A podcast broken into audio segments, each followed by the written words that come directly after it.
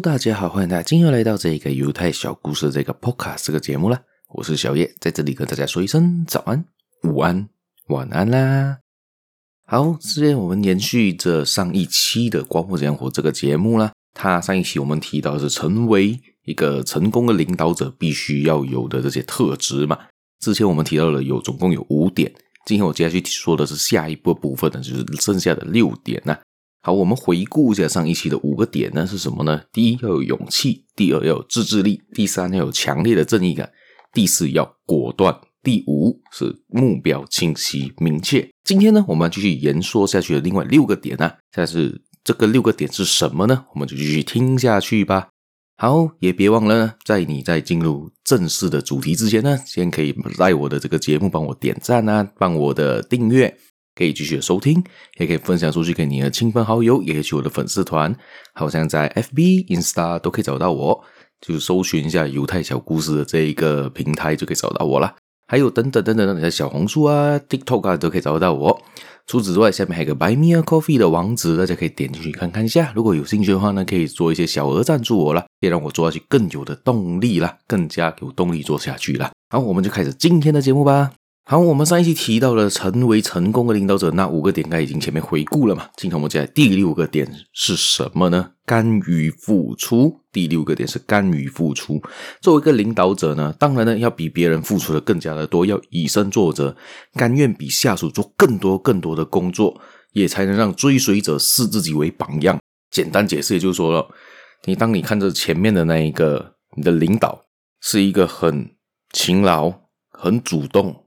很为自己牺牲的一个人的话，你也会跟随他的时候，你就会学习他的这个工作态度，学习他这个生活态度嘛。所以呢，一个成功的领导者呢，就会引导人走向这个方向。第七点呢，就是迷人的个性。这个迷人个性是什么？就好像你有亲和力啊，你的情商啊，你的 EQ 够高啊。如果是一个散漫的人呢，草率的人呢，没有亲和力的人呢，是没有办法成为一个成功的领导者的，因为呢。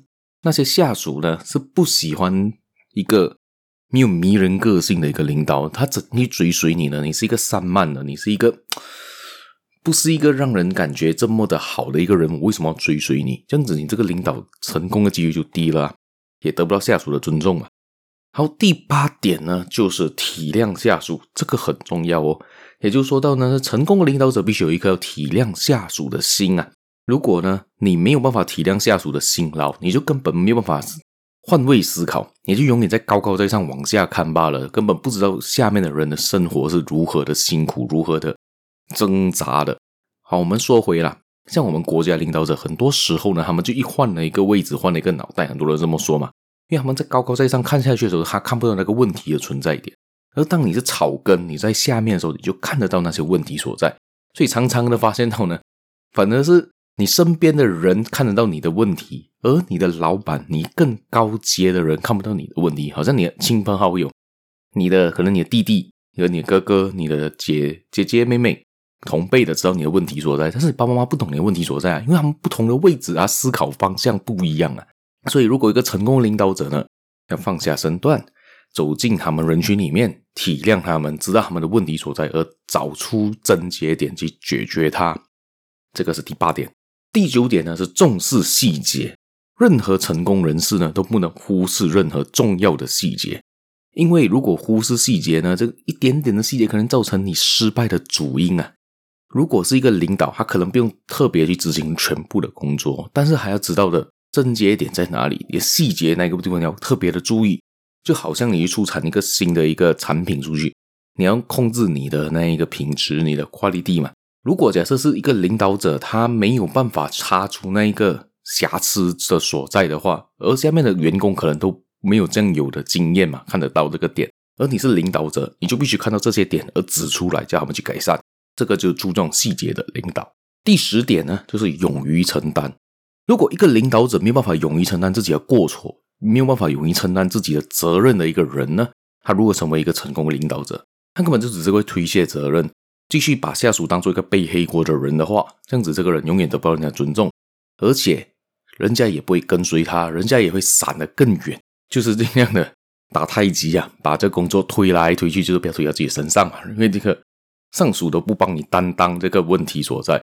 就算他已经 approve 了，就算他已经同意了情况下，他可以直接把那个锅丢到你身上的时候呢，这样子你会对他卖命吗？不可能嘛！所以，一个成功的领导者呢，就必须要有责任感，也必须要有担当，担任起，就算是下属犯错，他也要担任起那个责任，是因为他没有管教好下属，或者没有领导的好，所以才会造成这个问题所在嘛。所以，如果有个担当的领导者，肯定的下属做工也会比较的勤奋，也比较的敢表现吧。第十一点，也是最后一点呢，是合作，团队合作对一个成功的领导者来说是必不可少的原则。在《思考致富》这本书里面，常常提到要智囊团，智囊团。好比说啦，你常常听到爱迪生发明那个发明大王嘛，发明了几百种东西，但是他真的发明了这么多吗？不可能的事情，不可能一个人脑袋可以出这么多样的 idea。他主要还是靠他下面的那些科学家，他下面的发明家帮他发明啊。所以呢，他一必须他们比较团结，必须要团队合作，一起来研发这样东西，不是有一个人可以做得到的东西。所以合作，团队合作是非常非常重要的。而且，领导的地位需要有权力，而权力也需要用合作，要完成计划、实现目标，更需要用合作的方式，而不是单打独斗。永远单打独斗人生是很难成功的。在这边提完了这十一点之后呢，在这本书里面，《思考之后》这本书里面还提到了领导的方式有两种。第一种呢是最有效的一种，就是能引起下属情感共鸣以及认同的领导者。第二种呢就是无法引起下属情感共鸣和认同的霸道独裁者。而这边两种做法呢，就是我们提到的一个是成功的领导者，另外一个是失败的领导者的十种罪。大家可以回去听之前的集数啦。好，我今天的分享也就到这一边，提到的是关于这些成功领导者跟失败的领导者的个别特质有哪些？不知道大家可以回看一下自己是不是这样的领导者呢？还是你老板就是这样的领导者？到底他是成功的还是失败的？可以分享让我知道一下啦。好，我们今天这期节目也就到这一边了。大家有兴趣的话呢，继续的收听，继续的订阅。继续的分享出去给你的亲朋好友，尤其可以分享看给你的老板看看一下啦。好，我们下一期节目再见啦，拜拜。